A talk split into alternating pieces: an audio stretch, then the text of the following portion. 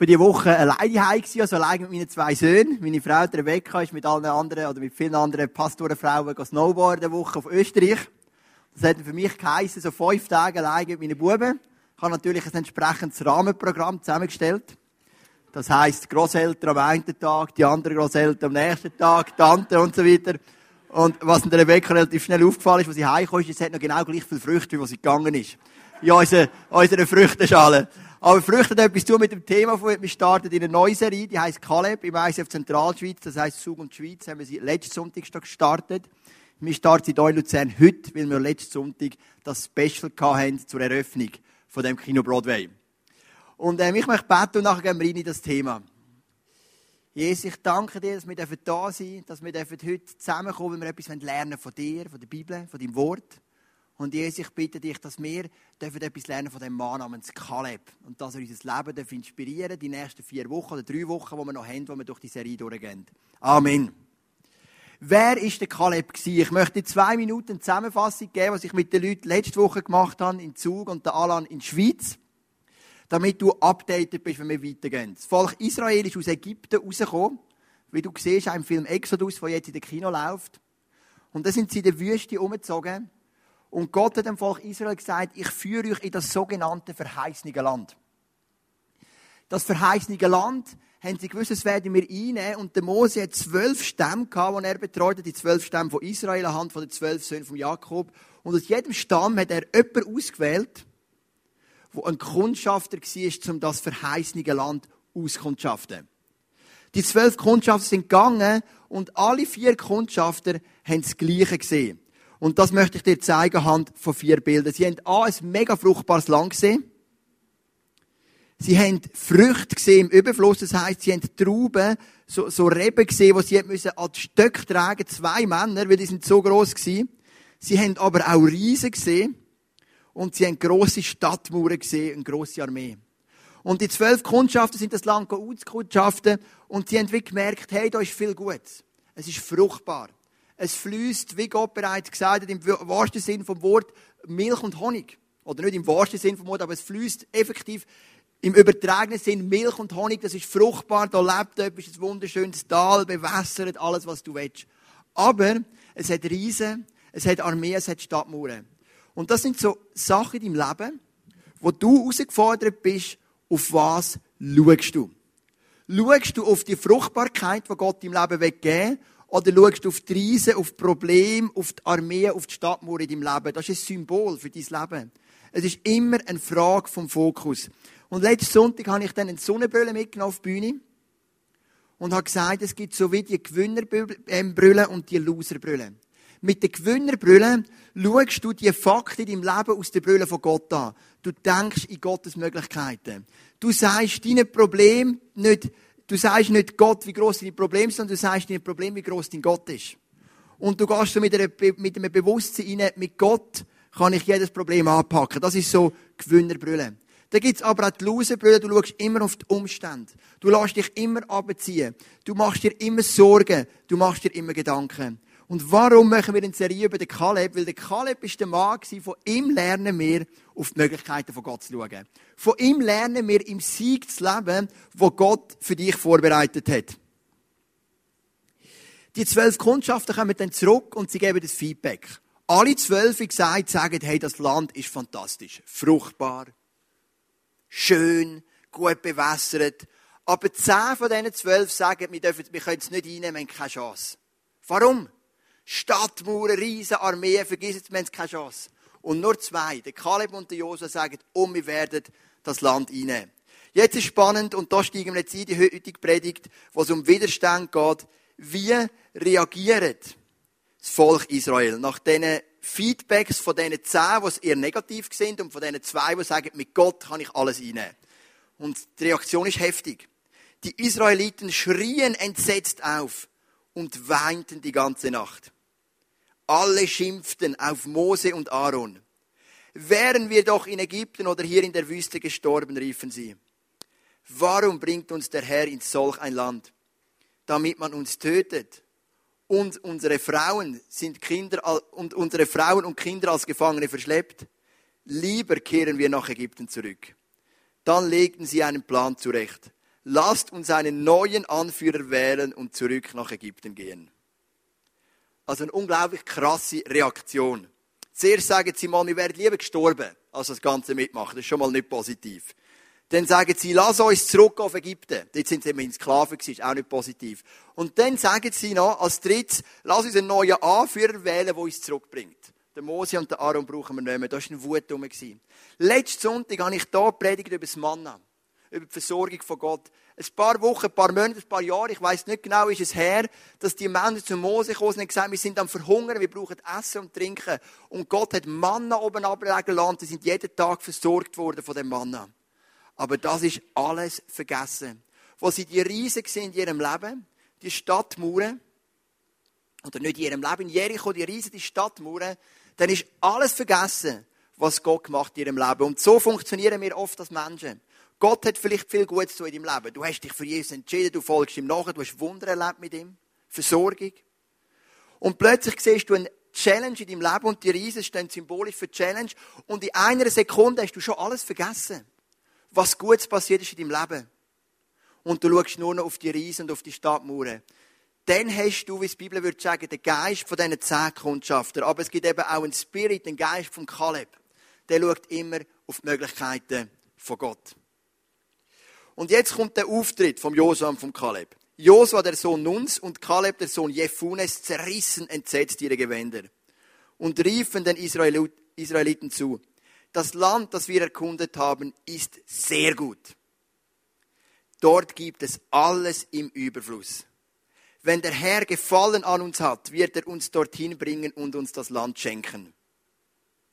Lehnt euch nicht gegen ihn auf. Ihr müsst keine Angst vor den Leuten dort haben. Wir werden sie leicht überwältigen, denn sie haben keinen Schutz mehr. Ihr braucht euch nicht vor ihnen zu fürchten, der Herr ist auf unserer Seite. Ist das nicht unglaublich? Die zwei haben genau das Gleiche gesehen wie die anderen zehn. Hor genau das Gleiche sind sie tagelang umgezogen und haben das, das Land beobachtet. Zehn sagen, lass es uns nicht probieren, lass uns umkehren, neue Anführer wählen, zurück nach Ägypten. Und zwei sagen, sie haben ihren Schutz schon verloren. Jericho hat bereits verloren, weil wir haben Gott auf unserer Seite. So denkt ein Mensch, der im Sieg lebt. Und jetzt kommt erneut die Reaktion vom Volk. 4. Mose 14, Vers 10, Teil 1. Aber die Israeliten schrien, steinigt sie. Heftig, oder? Steinigt sie. Was soll jetzt das? Ich meine, die haben ja niemandem wehtun, die haben nur ihre Meinung gesagt. Die haben nicht viel mehr gesagt, als, als, als hey, wir sind es anders. Stell dir mal vor, wenn bei uns am Freitagabend läuft Arena im Schweizer Fernsehen und da kommt der eine und zeigt die eine Position und dann sagen alle steinigen den. Und dann kommt der andere und dann sagt er, steinigen ihn. Ich meine, die haben niemandem wehtun. Die haben nichts gemacht, es einfach ihre Meinung gesagt. So wie wir es sehen, werden wir das Land einnehmen. Und die Reaktion vom Volk ist, steinigen sie. Warum? Ich glaube, wir sehen da zwei Sachen. Geistliche Prinzipien tun oftmals weh. Also beim Mose und beim Aaron sind sie noch harmlos gewesen, das Volk. Sie haben einfach gesagt, wir wollen euch abwählen. Sie sind hässig geworden. Aber wo die Josua und der Kaleb aufstehen und sagen, wir werden, wenn Gott auf unserer Seite sagt, steinigen sie. Weil sie haben eine geistliche Wahrheit in die Situation hineingesprochen. Und manchmal, wenn du geistliche Wahrheit in eine Situation hineinsprichst, dann kommt eine Gegenreaktion, wo du menschlich nicht kannst erklären kannst. Weil sich eine Person angegriffen fühlt. Weil sich eine Person in Frage gestellt fühlt. Weil die Israeliten irgendwo gemerkt haben, eigentlich haben sie ja recht. Und das hat in ihnen etwas ausgelöst, wo sie gesagt hat, steinigen sie. Und ich habe so einen Stein mitgenommen. Du siehst ihn hier auf der Bühne. Und der Stein, der zeigt etwas in deinem Leben, das dir oftmals wehtut. Wenn du mit Jesus unterwegs bist, dann machst du manchmal alles richtig. Und trotzdem ist die Reaktion der Menschen negativ. Der Josua und der Kaleb haben alles richtig gemacht. Sie haben die Möglichkeiten von Gott hineingesprochen. Sie haben den Sieg gesehen, was er dann später auch gegeben hat. Sie haben in den Möglichkeiten gedacht. Sie haben einen Perspektivenwechsel vollzogen. Und sie haben nichts anderes gemacht, als ihre Meinung kundtun. Sie sind Nachfolger von Jesus, wo genau das gemacht was Jesus von einem Nachfolger verlangt. Und was ist die Reaktion? steinigt sie. Und manchmal in deinem Leben, als Nachfolger von Jesus, ist genau das etwas, was du nicht kannst verstehen. Wenn du genau das Richtige tust und als Resultat kommst eins auf den Deckel über. Warum? Wir sind Schweizer, wir denken ja in Leistungen. Gute Noten gibt eine gute Zukunftsaussicht. Ein guter Lehrabschluss gibt einen guten, guten Lohn irgendwann. Ein guter Studiumsabschluss bringt mir einen guten Job. Wenn ich mich anständig benehme mit meiner Freundin, dann heiratet sie mich irgendwann. Es hat immer einen Folg. Du machst etwas Gutes und die Folge ist positiv. Aber bei Gott funktioniert es bei weitem nicht immer so kurzfristig. Nimm das Beispiel von Daniel. Der Daniel ist ein Prophet vom Alten Testament. Und da hat es einen König gegeben von den Babylonien, von den Perser, der gesagt hat, wir dürfen keinen anderen Gott mehr anbeten als mich allein. Also mich, der König, ich bin der Gott, ihr betet nur noch mich an. Die Bibel sagt, wir sollen der Autorität vom Staat unterordnet sein, aber wir sollen Gott mehr gehorchen als der Mensch. Und das ist definitiv ein Gebot, wo Gottes Absichten widerspricht. Weil das erste Gebot heißt, wir sollen keine anderen Götter haben. Was macht der Daniel? Er geht heim in seine Wohnung, geht auf die Knie und betet seinen Gott an. Nicht der babylonische König, sondern sein Gott. Er ist gehorsam. Er macht genau das Richtige. Er macht genau das, was Gott von einem Nachfolger verlangt. Und was ist die Realität? Er wird beobachtet und wird in die Löwengruben hineingerührt. Das ist die unmittelbare Konsequenz. Es gibt Menschen in der Geschichte vom Christentum, die sind gefragt worden, willst du dem Jesus abschwören oder nicht? Willst du ihm nachfolgen oder nicht? Und manche sagen, ich will dem Jesus nachfolgen. Sie sind korrekt gewesen. Und weißt du, was das Resultat war? Sie sind hingerichtet worden von Löwen aufgefressen, gekreuzigt, was auch immer. Und das sind die Steine im Leben, die treffen dich so hart. Wenn du für Jesus genau das Richtige machst und zurückkommt nur eine Baustelle, ein Stein. Da ist ein Mann zu mir vor ein paar Wochen gesagt, weisst, ich bin Christ, beim ICF jetzt und meine Family noch nicht. Und ich habe mir entschieden, mich entschieden auf die Weihnacht schreibe ich ihnen einen Brief, ich möchte ihnen meinen Glauben erklären. Und ich habe mir Mühe gegeben, ganz einen schönen, korrekten Brief zu schreiben. Und ihnen ganz offen zu erklären, was ich glaube und hoffe, dass es ihre Tür vor ihrem Herzen öffnet. Und was war die Reaktion? Die Weihnacht war eine Katastrophe. Sie haben mich angegriffen die ganze Zeit. Der Schuss ist so etwas von hinten raus. Und das sind die Momente, die machen weh.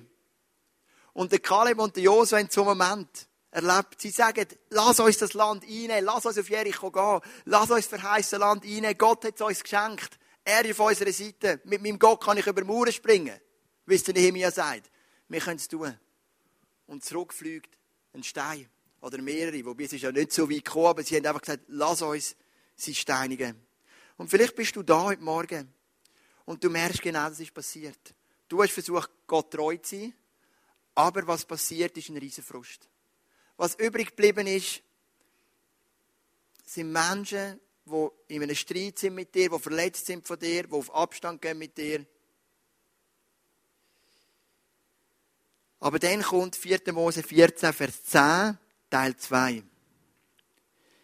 Da erschien der Herr in seiner Macht und Herrlichkeit am heiligen Zelt, so dass alle es sehen konnten. Wenn es vor Israel umgezogen ist, haben sie eine Stiftshütte dabei gehabt. Das ist ein Zelt, wo sie können opfern und Gott begegnen. Die Priester können Gott fragen um ihren Rat und so weiter. Und über dem Zelt ist plötzlich die Herrlichkeit von Gott gekommen.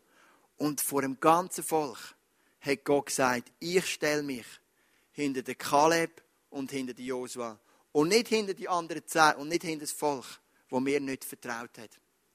Gott hat sich zu ihnen gestellt. Und wenn du gehorsam bist, wenn du das machst, wo du merkst, im Herzen ist richtig, auch wenn es einen Preis hat, dann wird sich Gott zu dir stellen. Weil Lukas Kapitel 9 sagt, wenn du dich vor Gott und den Engel zu Jesus bekennst, dann wird Jesus sich auch zu dir bekennen, wenn du einmal vor dem Vater im Himmel stehst. Gott hat eine Position ergriffen. Gott ist eben nicht nur ein Mediator, der sagt, ich schaue, dass es beiden Parteien gut geht. Sondern Gott kann manchmal ganz klar Position ergreifen. Das macht er oft in der Bibel. Er ist nicht immer nur ein Vermittler. Er kann hinstehen und sagen, hinter diesen zwei stehe ich und hinter diesen zehn nicht. Und er ergreift Position für die Josem, für den Kaleb und sie kommen mit ihrem Leben davon. Aber dann wird Gott ein bisschen wütig. Keiner der Männer, die meine Herrlichkeit und meine Zeichen gesehen haben, die ich in Ägypten und in der Wüste getan habe und die mich nun schon zehnmal versucht und meiner Stimme nicht gehorcht haben, keiner soll das Land sehen, das ich ihren Vätern zugeschworen habe. Ja, keiner soll es sehen, der mich verachtet hat. Wenn wir mal positiv anschauen, die zwei Vers. Gott sagt, ihr werdet immer noch ins Land hineinkommen. Ihr werdet es sehen. Gewisse von euch. Aber nicht die Leute, die mich nicht ernst genommen haben. Und was genau macht Gott wütend an dieser Geschichte? Es steht im ersten Teil, keiner der Männer, die meine Herrlichkeit und meine Zeichen gesehen haben. Vielleicht gibt es Leute hier die sagen, ich möchte gerne ein Zeichen von Gott. Ich habe Gottes Kraft noch gar nie erlebt. Weißt du, was sagt Gott zu dir? Das ist voll okay. Bleib dran, Gott wird dir begegnen.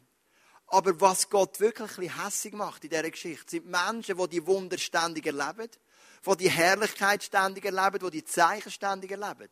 Ich meine, das Volk Israel gesehen, wie sich das Rote Meer teilt hat. Das Volk Israel hat gesehen, wie es Manna geregnet hat. Sie haben gesehen, wie Wasser aus einem Fels rausgekommen ist. Sie haben gesehen, wie Gott andere Völker in die Flucht geschlagen hat. Die haben eine Reihe von Zeugnissen gehabt. Aber, wie die Bibel sagt, sie haben das Zeugnis nicht bewahrt. Ihre jetzigen Umstände, die sie hatten, die Riesen, die Stadtmauern, die Armeen, sind ihnen wichtiger gewesen als die Geschichte von ihrem Zeugnis. Ich habe es letzten Sonntag schon kurz angetönt. Warum ist die Bundeslade immer mit dem Volk Israel umgezogen? Mit Manna, mit dem Zehngebot, mit dem Stab von Aaron. Es ist ein Laden vom Zeugnis. Wo immer sie hingelaufen sind, haben sie gemerkt, Gott ist mit uns. Da in dem Krug ist das Manna, das bedeutet, Gott versorgt uns. Da sind die zehn Gebote, das bedeutet, Gott wird eine Beziehung haben mit uns und er wird Beziehung untereinander regeln. Da ist der Stab vom Aaron, das bedeutet, Gott setzt Leiter ein und steht zu dieser Leiterschaft. Und die Lade ist überall mitgegangen. Und das Volk Israel hat genau gewusst, das ist Zeugnis. In dieser Lade sind drei Gegenstände vom Zeugnis. Und auf diese Gegenstände dürfen wir schauen und dürfen uns immer wieder bewusst sein, was Gott gemacht hat. Weißt du, was habe ich gelernt? Dass es ein Lifestyle ist, aufs Zeugnis zu schauen. Gott hat in meinem Leben einiges bewegt.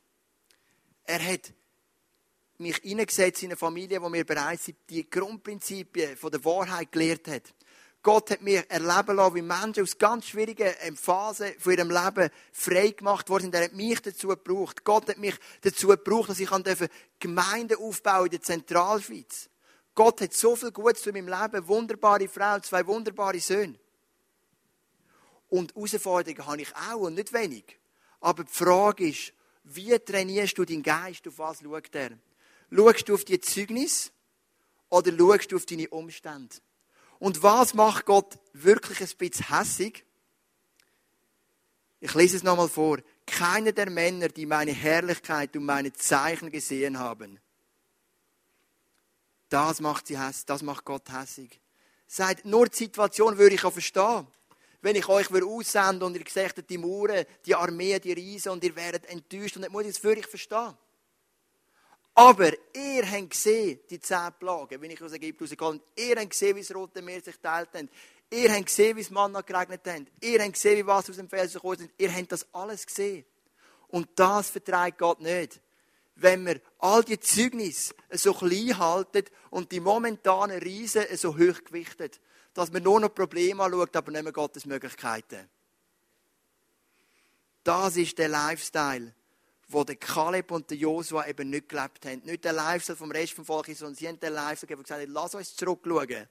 Gott hat uns immer beschützt. Er hat unmögliche Sachen gemacht. Wieso sollte es in der Vergangenheit machen und jetzt nicht mehr? Das ist der Lifestyle. Ich habe vor ein paar Wochen am Sonntagabend predigt, im ICF Zug. Ich predige ja immer am Morgen in Luzern oder meistens oftmals am Abend noch in Zug. Jetzt tut der neue Pastor mehr und mehr, ich weniger und weniger.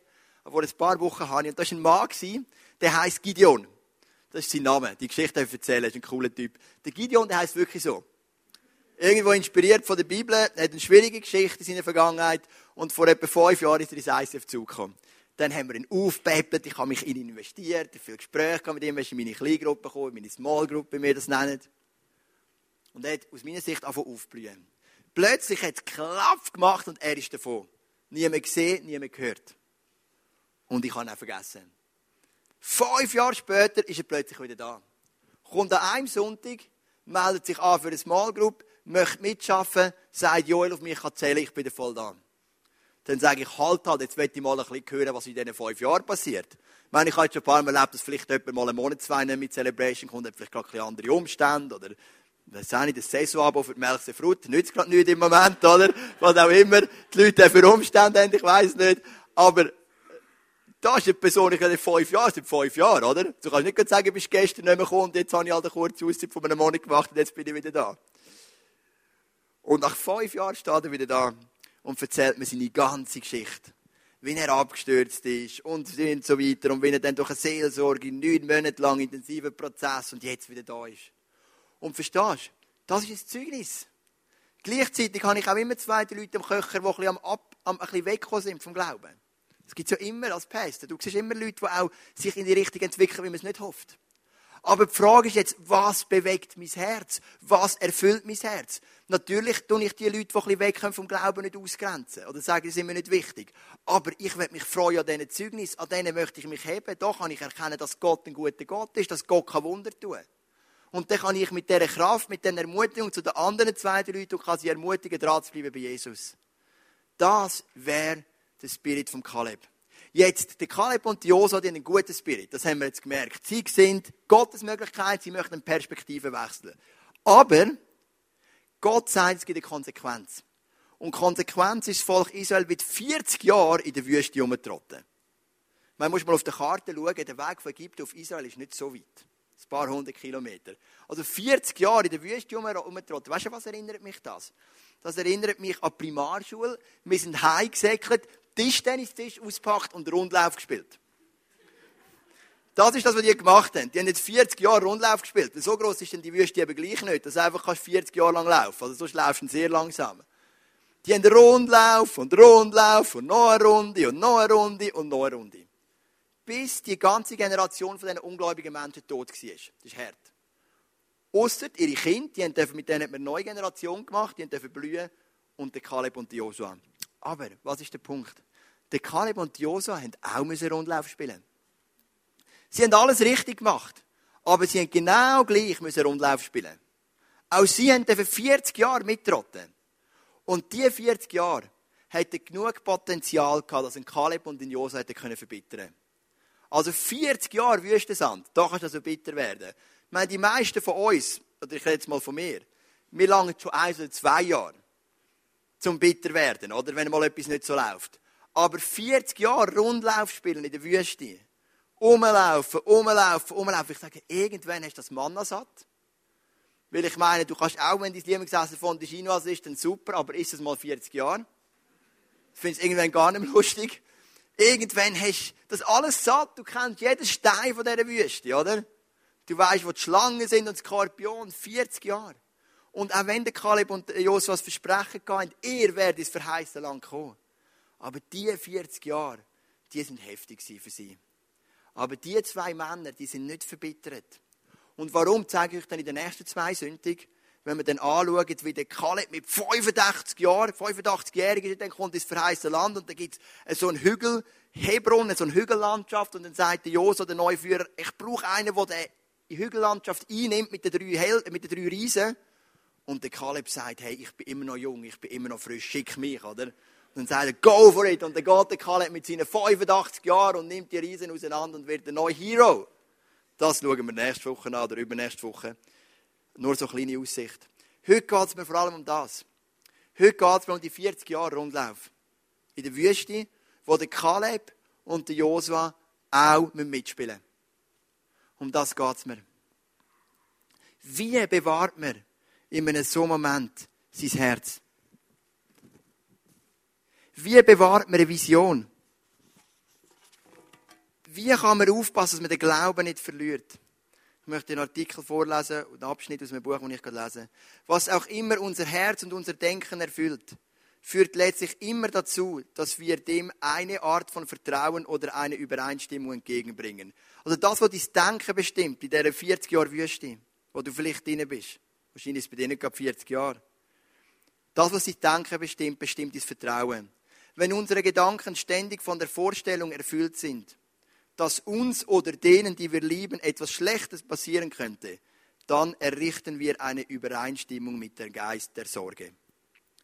Aber selbst wenn wir uns dazu entschieden uns auf uns, selbst wenn wir uns dazu entscheiden, uns auf das zu konzentrieren, was Gott gerade tut, ist es wahrscheinlich, dass wir über Fragen stolpern werden wie, warum wurde diese Person nicht geheilt? Oder warum gibt es so viel Böse in der Welt? Ich meine, also das hätte sich der Kaleb dann können fragen in diesen 40 Jahren. Dann werden wir eine Übereinstimmung mit dem Geist der Bitterkeit errichten. Was das atmosphärische Klima dafür erzeugt, dass der Geist des Anstoßnehmens, das ist ein bisschen kompliziert, sich in uns erhebt, was dann wiederum zur Sünde des Unglaubens führt. Jetzt positive. Wenn wir jedoch unsere Gedanken mit dem füllen, was Gott gerade tut oder was er getan hat, errichten wir eine Übereinstimmung mit dem, Gottes, mit dem Geist des Glaubens. Mit was auch immer wir übereinstimmen, ist das, was unsere Gedanken und unseren Mund erfüllt und somit das, was wir in die Welt um uns herum freisetzen. Was hat denn der Kaleb die 40 Jahre Rundlaufspiele gemacht? Der hat sich ständig erinnert, wie das Meer sich teilt hat. Der hat sich ständig erinnert, wie das Wasser aus dem Felsen ist. Der hat sich ständig erinnert, wie Gott übernatürlich das Volk Israel rausgeführt hat. Der hat sich ständig erinnert, wie die Wachteln runter runtergekommen ist und das Manna. Und das hat sein Spirit erfüllt. Und darum ist der Kaleb positiv geblieben, 40 Jahre lang, und ist mit diesen 85 Jahren auf den Hügel rausgestürmt und hat die drei Riesen auseinandergenommen. Das ist der Spirit vom Kaleb. Und das möchten wir lernen. Und ich habe eine Interviewpartnerin eingeladen heute. Und sie erzählt uns ein bisschen ganz ehrlich über ihre Wüstenzeit in ihrem Leben und wie sie dranbleibt bei Gott. Geben wir doch einen grossen Applaus für Tina Imhoff.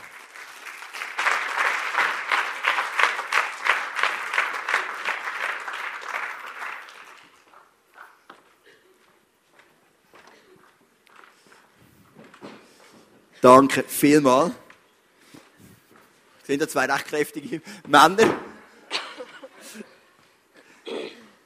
Tina, schön bist du da. Und ähm, Tina, erzähl uns doch, in deinem Leben jetzt auch wüste Zeiten gegeben. Erzähl uns doch etwas davon.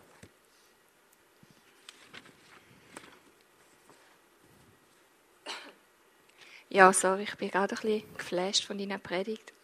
Weil die ist sehr relevant in meinem Leben. Ja, die Zeiten hat es definitiv gegeben, die Wüstenzeiten. Ähm, du hast noch fragen, welche. Das genau. hast du genau. vergessen. genau, welche Wüstenzeit, das ist okay, genau. genau. Aber zur, zur Frage, welche. Viele, die mich besser kennen, wissen, dass das Jahr 2013 bezüglich Depressionen und Ängste ein sehr herausforderndes Jahr war für mich. Das hast du auch mitbekommen. Tatsache ist aber, dass ich schon etwa seit, seit ich 20 Jahre alt bin, immer mal wieder so depressive Episoden hatte. In dem Jahr, in dem ich 30 geworden bin, da sind die Depressionen so ausprägt worden, dass wir unseren Missionsdienst in Bangladesch nach drei Jahren abgebrochen haben und als ganze Familie in die Schweiz zurückgekehrt sind. Für uns alle, aber besonders auch für meine Mama,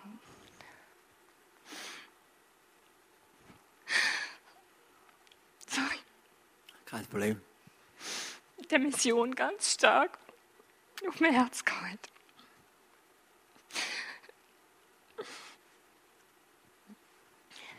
Kommt gerade. Kein Problem. Ist das ein sehr schmerzhaftes Erlebnis gewesen. Das ist so ähnlich, er hat müssen als Kaleb mit mir in die Wüste gehen. Er hat eigentlich ins verheißene Land gehen und ich bin einfach noch nicht parat dafür.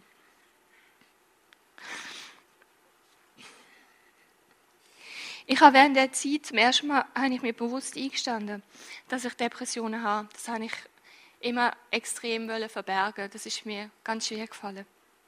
Aber obwohl mich das Eingeständnis enorm viel kostet, hat mich das erst das Anerkennen von meiner Krankheit dazu gebracht, mir intensiv seelsorgerliche Hilfe zu holen und dann auch in Anspruch zu nehmen.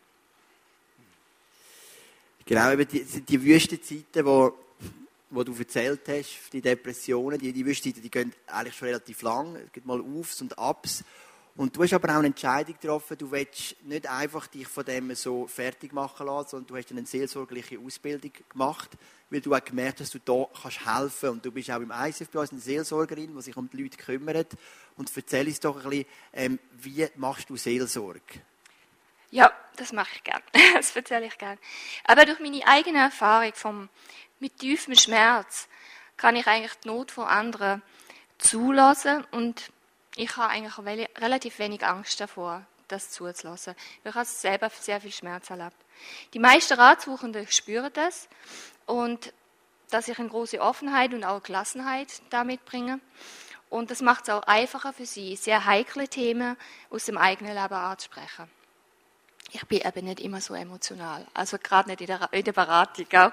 Da kann ich recht ruhig und gelassen sein. Das hat mich vorhin einfach extrem berührt. Ähm, nachdem man die Ursachen für schwierige Muster im eigenen Leben zusammen mit dem Seelsorger und dem Berater bewusst wird, da darf man sich als Ratsuchender dann entscheiden. Will ich die Muster angehen und will auch neue Werke lernen oder bin ich dazu nicht bereit? Es geht einfach auch Zeiten, da ist man noch nicht so bereit dazu. Und das ist so etwa in Kurzform, wie ich arbeite.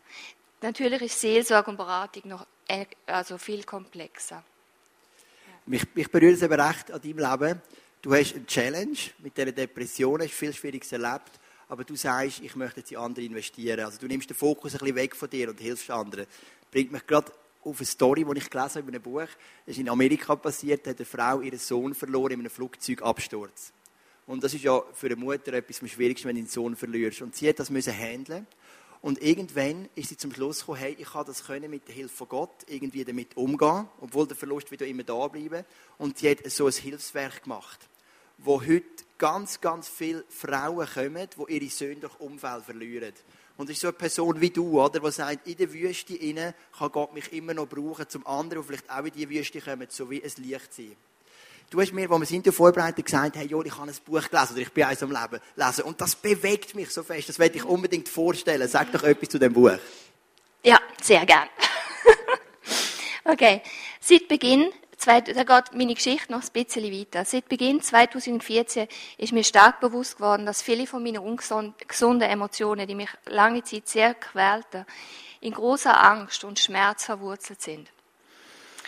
Und so habe ich das ganze letzte Jahr, so im 2014, enorm viel lernen dürfen und habe auf neue Bewältigungsmuster erlernt mit Gott zusammen.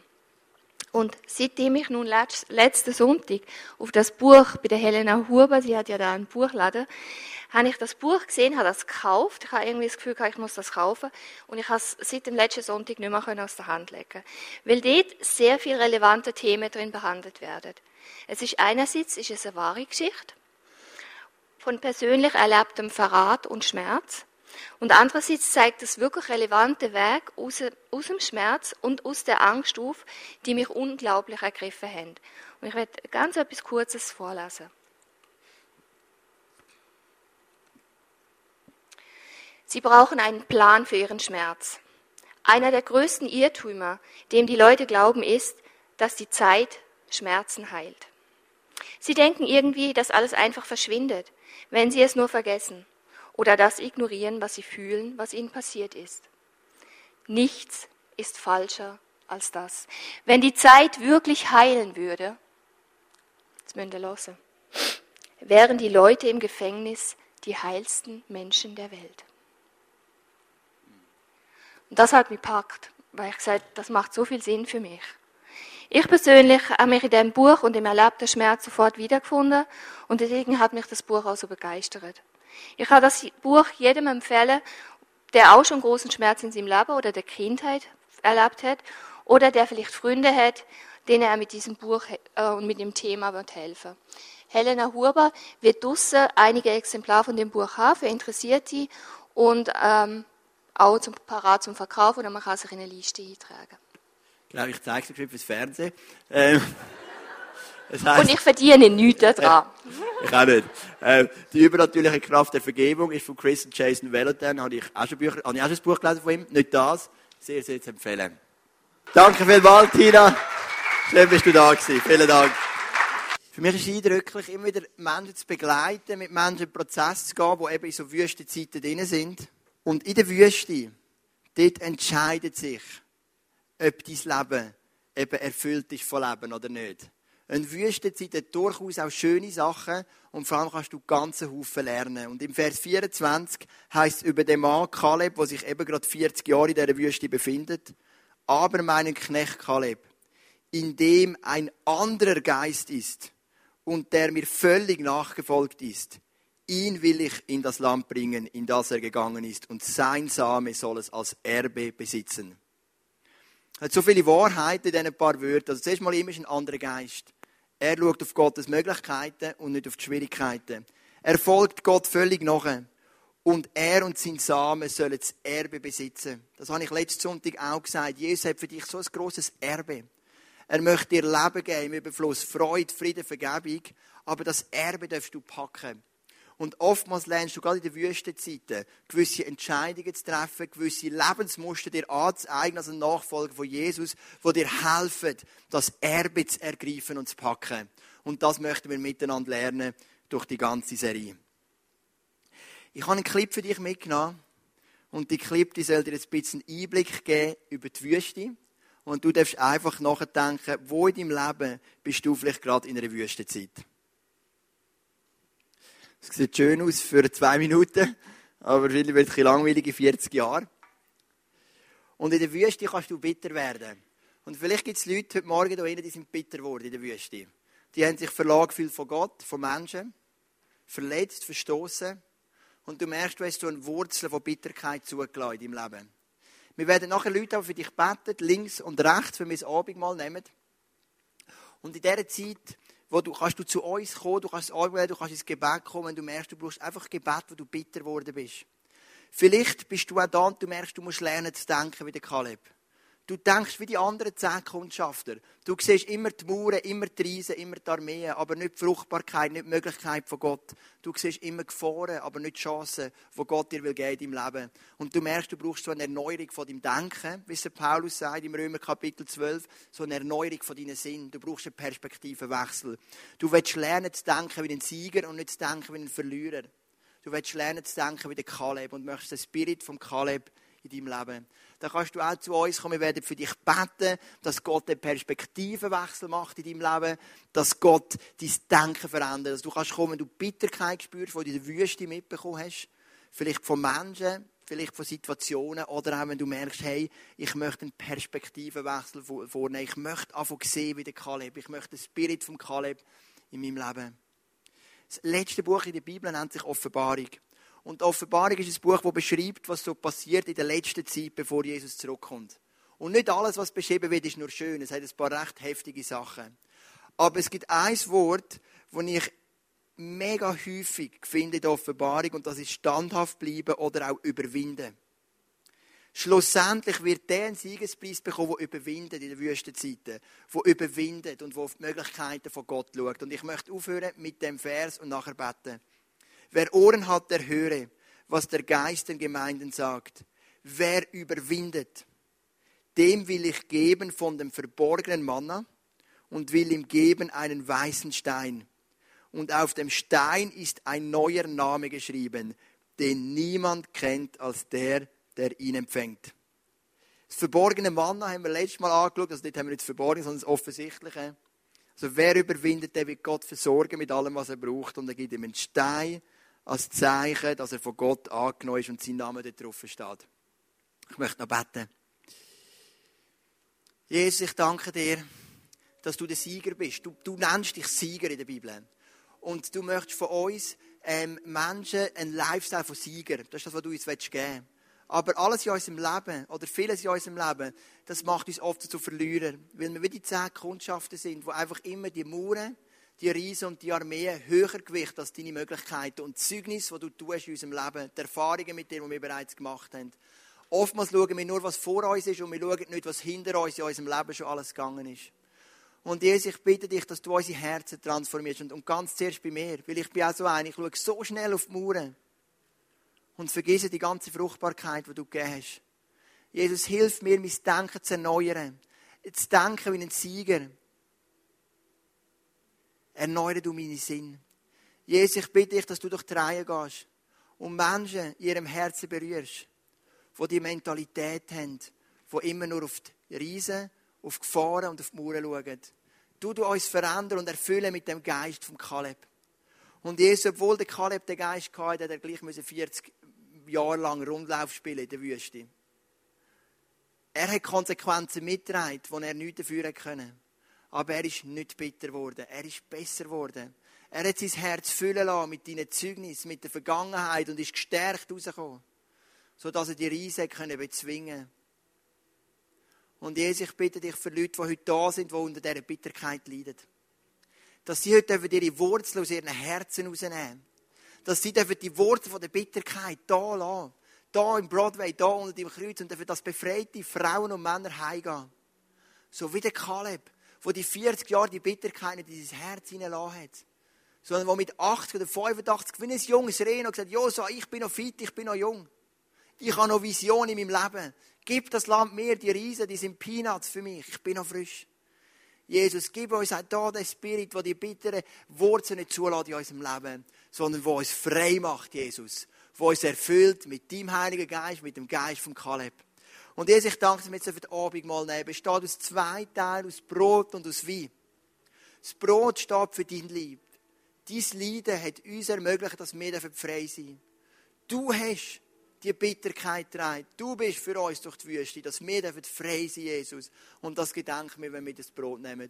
Und dein Wein, der Traubensaft steht für den neuen Bund, wo wir mit dir eingehen dürfen. Für den Bund, der Leben gibt, wo Freiheit gibt, wo Perspektivenwechsel gibt, wo eine neue Sicht gibt in unserem Leben. Amen.